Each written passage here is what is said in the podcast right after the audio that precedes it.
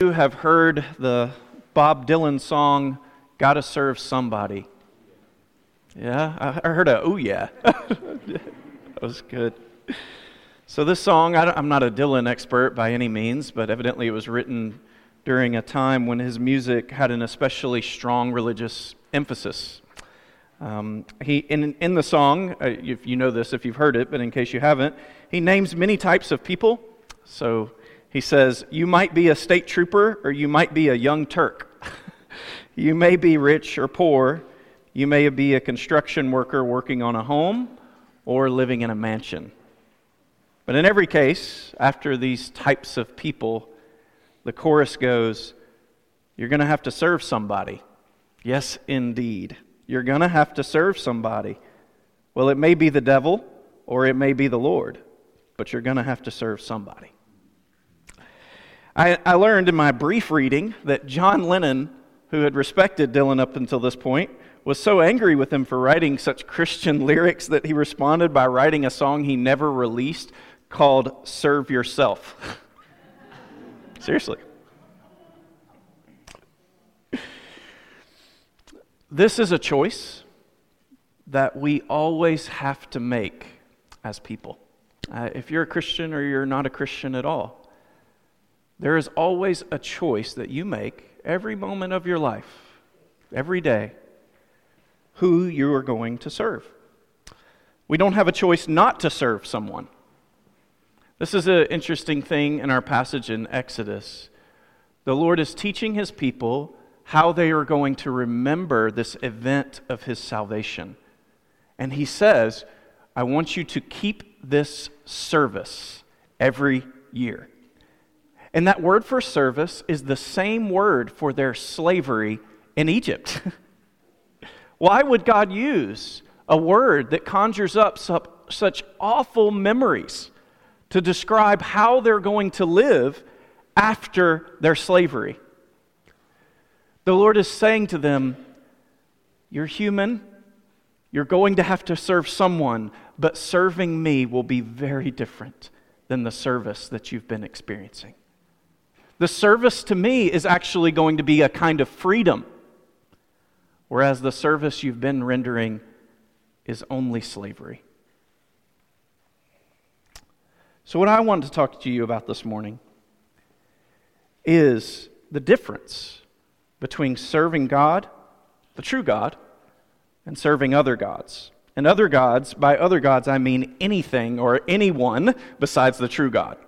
We think today that you know we don't serve other gods, but actually we do, whether those be money or politics or sex or whatever it may be. We all have our things that we're vulnerable to serving every day other than the true God. You are the only one who can discern those things within your heart. And you need to be open to asking others to hold you accountable that you don't serve false gods. You need to be humble enough to where you submit your life to other people and ask them, Do you see me serving gods other than the true God? But you have to discern that. Who are you serving? Now, I'm mainly going to look at Paul's letter, first letter to the Corinthians, chapter 1. So if you'd like to turn there, um, I'm going to be coming back to that in a moment. But I'm also going to draw from Exodus and the gospel as well. And I need to set the stage for us a bit. I want you to think for a moment about the nation of Israel. Israel was chosen by God so that he could reveal himself to the world through them. Okay? It, we're in the church, we're in the season of Epiphany which means revealing. God revealing himself to all the world. Now, this is God's pattern of how he reveals himself to people. He chooses someone or a people, and his choosing of one person or of people is not so that he can exclude other people. It's the exact opposite, actually. He chooses a nation or a people so that he can use them to reveal himself to others. So, this is what God, God did this with Israel. He's now doing it in the church. Listen, if you are a Christian, that means that God has chosen you. And the reason he's done that, one of the biggest reasons he's done that, is so that he can work in you, that he can make you more into his image and use you to reveal himself to others. Think about the people that you have the chance to be around in your life friends, family members, coworkers, people who do not know God. One of the reasons He's chosen you, if you're a Christian, is so that He can love people through you, reveal Himself to people through you. Church of the Lamb, this is why we're a church, so that He can reveal Himself to others in our community through us. So God chose Israel to reveal Himself to the world. But then, Eh, this is what's so mind boggling to me for the most formative experience that Israel would ever have, what did God do? He sent them to Egypt and left them in slavery for hundreds of years. Are you kidding me? Why in the world would God do this? They would serve a man named Pharaoh who saw himself as a god, and they would suffer. Why would God do this? This is a mystery. I'm not going to fully answer it or satisfy your questions if you have them. But here's what it seems like is a major reason. To prepare Israel for their mission to reveal God to the world, it's as if God sent them to Egypt to say, Here is what it's like to serve other gods. This is what it's like to serve other gods. It is a brutal form of slavery. And what I'm going to do with you, Israel, I want to do with uh, the whole world. What I'm going to do with you, I want to do with the whole world. I want to deliver the whole world from slavery. So I'm going to do this with you first. I'm going to show you what it's like to serve false gods. I'm going to rescue you, and then I want you to be my witness to the, uh, to the rest of the world of what it means to serve the true God. So God does this with Israel. Everything He does with Israel, His deliverance, and also the laws that He gives them after his, their deliverance, it's to deliver them from slavery.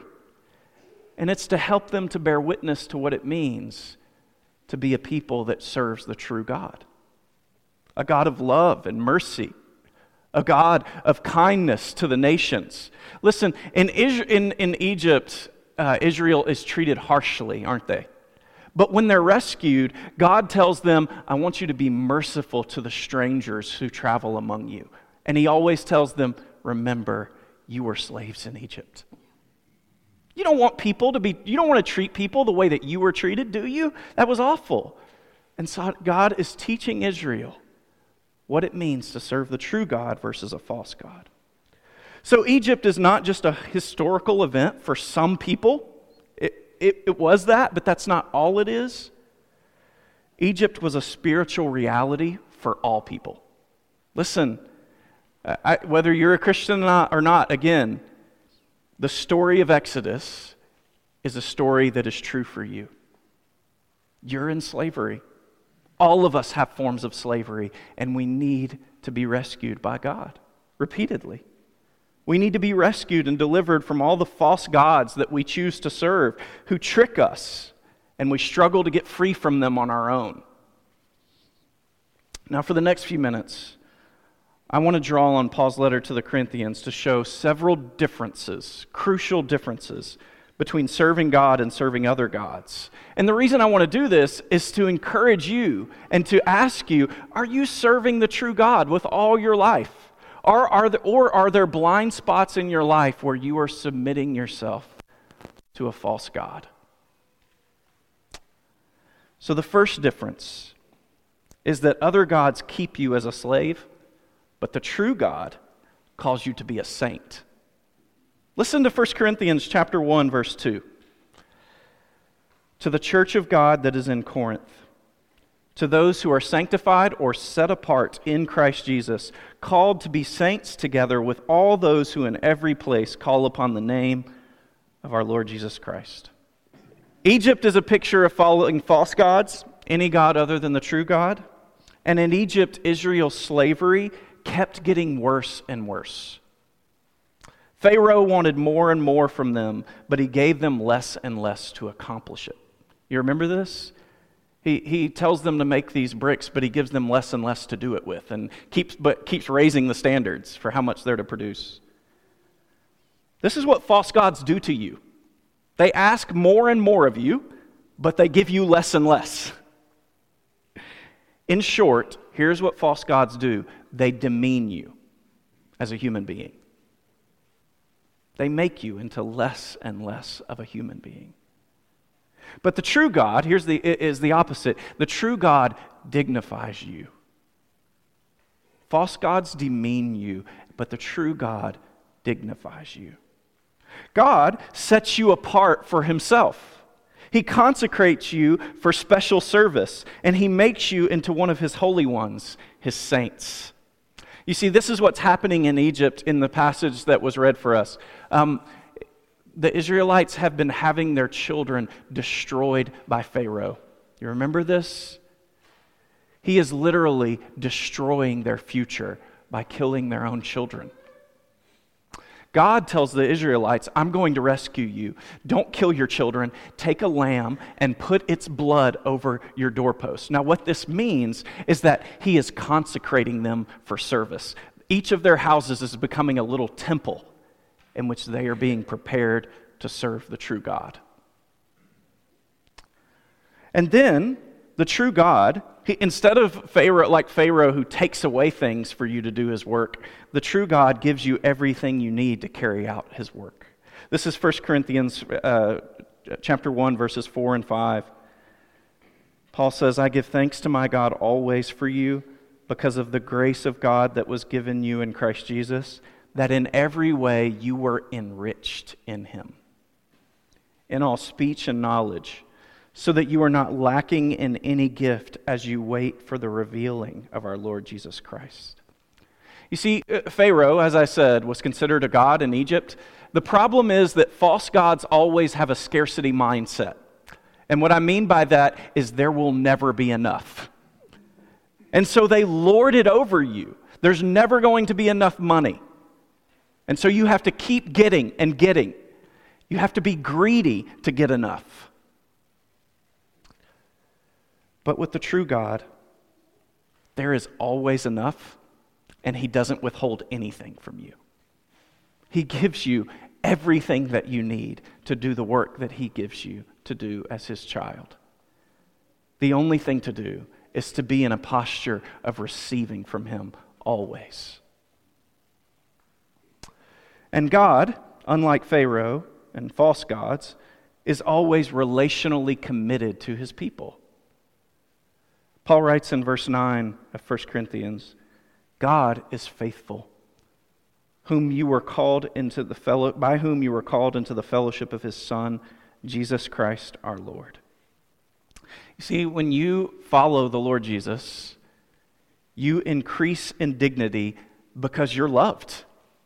You're loved by Him. And when you receive that love, it makes you more and more as a true person, confident in being loved and held. But when you follow false gods, your dignity diminishes because they only care about what they can get from you. So, false gods, whether they be money, reputation, power, sex, whatever false God you are vulnerable to, they demean you. But the true God, He dignifies you. And so, which of those do you find is happening to you? Are you becoming more dignified as a human being because of the love that you're receiving from the true God? Or are you be- being demeaned as a human being, not living into your full worth because you are following after false gods. If you are following after false gods, I want to assure you God's desire, just like it was with Israel, his desire is to deliver you and to set you free. Now, this, that, this is the first difference between serving God and false gods. God dignifies you, the true God. False gods demean you. The second difference between serving the true God and other gods is that the true God unites you with others while false gods seek to divide you against others. Okay, this is what happened in Israel. Pharaoh put more and more labor on the Israelites, and uh, they were overwhelmed, and it divided them against each other. When the Lord seeks to rescue them, he calls them to work together as a nation for the first time. Do something together. I want to rescue you, and you're going to have to work together to do that. And this is what the Lord does through Jesus as well. But he works across peoples and nations. So listen to what Paul says in 1 Corinthians uh, chapter 1 verse 2. To those who are sanctified in Christ Jesus, called to be saints together with all those who in every place call upon the name of our Lord Jesus Christ. You are called to be saints together with all those who in every place call upon the name of the Lord Jesus Christ. We're not called to be saints at Church of the Lamb by ourselves. We're called to be saints with Christians in every place who call on the name of the Lord Jesus. We're not called to be saints only with other Anglicans. We're called to be saints with Christians in every place of every tribe who call on the name of the Lord Jesus. So I realize that the church right now seems to be just as divided as the rest of the world. I don't think we're under any illusions to that. Many people would suggest that the church is actually part of the problem in the larger divisions of our world. The biggest point I want to make here is that the true nature of the church is unity. I realize the church doesn't always live in that unity, and for that we should always confess and grieve. But the true nature of the church is unity around the Lord Jesus Christ. When the church is being itself, it is unified around the Lord Jesus Christ. But the true nature of false gods, hear me, is always division. The true nature of false gods is always division. So while people may, may, rally around a social or political cause for a time, without the true God, unity will always dissolve into division. I, I can't help but think, uh, and sorry to bring politics into it, did you guys see that it took like 15 rounds to get a House Speaker in the last couple of weeks? That's not a problem of one party. It's not. When you commit to a false God, it will always lead to division against one another. And while it may appear that there is unity for a time in one party, in one tribe or, or, or cause, that unity will eventually dissolve. And so, yes, I realize the church is not always unified as it should be, but the true nature of the church is unity. And when it pursues the Lord Jesus, it will find hints of that unity over and over again. And in the end, it will truly be united around the Lord Jesus across uh, tongue and nation, across all things. But the true nature of a false God will always be division. It will always be division. This is the second difference between serving the true God and other gods, is that a true God unites you with others while false gods divide you. I want to encourage you as Church of the Lamb, seek unity with your brothers and sisters. Not just here, but across churches. Lastly, a third and final difference is that false gods leave you guilty. Oh, wow.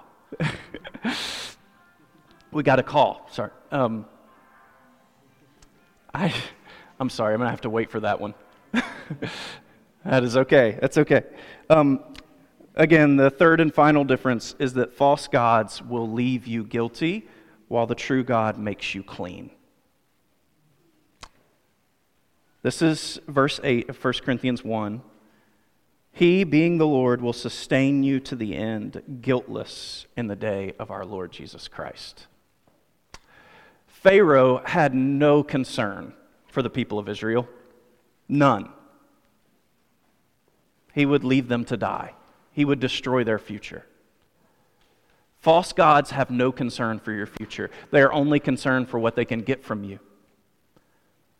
The true God loves you, and He wants to forgive you of all the ways that you need His mercy and His forgiveness. Jesus has become for us the Lamb of God who takes away our sin, and his blood is applied to our lives to cover us, cleanse us, and save us from the sin that wishes to destroy us. You know, the, the Bible has this language of wrath, and sometimes we as Christians are concerned about that, especially in our world. You know, the, the idea of wrath is that God is actually just revealing what your sin does to you. He is revealing what your sin does to you. So the plagues in Egypt, he is fast forwarding for Egypt what will happen because of all their false worship, because of all their evil deeds. If you're going to kill people's children, your whole river is going to become a river of blood. Our sin, uh, Christian, non Christian, our, our sin will eat us alive. It will undo us if we let it. And what God wishes to do with us is to cover us with His own mercy and love, to become the Lamb whose blood covers over our sin, and to, and to remove that sin from us, and to lead us in a way of life and freedom. And so, are you regularly acknowledging your need for the Lord Jesus to cleanse you and heal you of your sin? We all need it. You know, some of our sins are more quiet, they're the respectable kind of sin. People don't see them as easily. Others of us, our sins are more obvious. We're out there, you know? We, we uh, have no shame. Uh, well, we might have shame, but they're still more easily recognizable. But as it's been said, the ground is level at the foot of the cross. The ground is level at the foot of the cross. Whether your sin is more respectable or less respectable, all of us need mercy and forgiveness from the Lord Jesus. And for whatever kind of sinner you are, Jesus is the Lamb of God who wishes to cover your sin.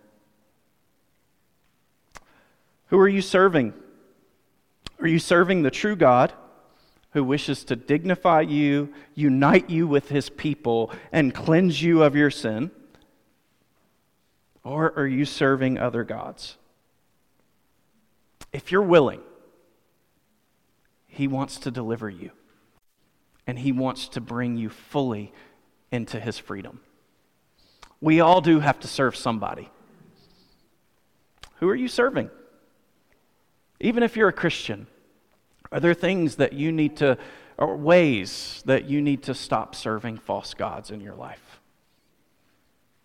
I'm sure there are. There are for all of us. Won't you turn to the Lord in every way that you need to and ask Him to help you? And then, if you're not a Christian, will you hear the invitation of Jesus Himself? Not of me, of Jesus asking you to come to Him so that He can cover your sin and forgive you and make you His. Amen.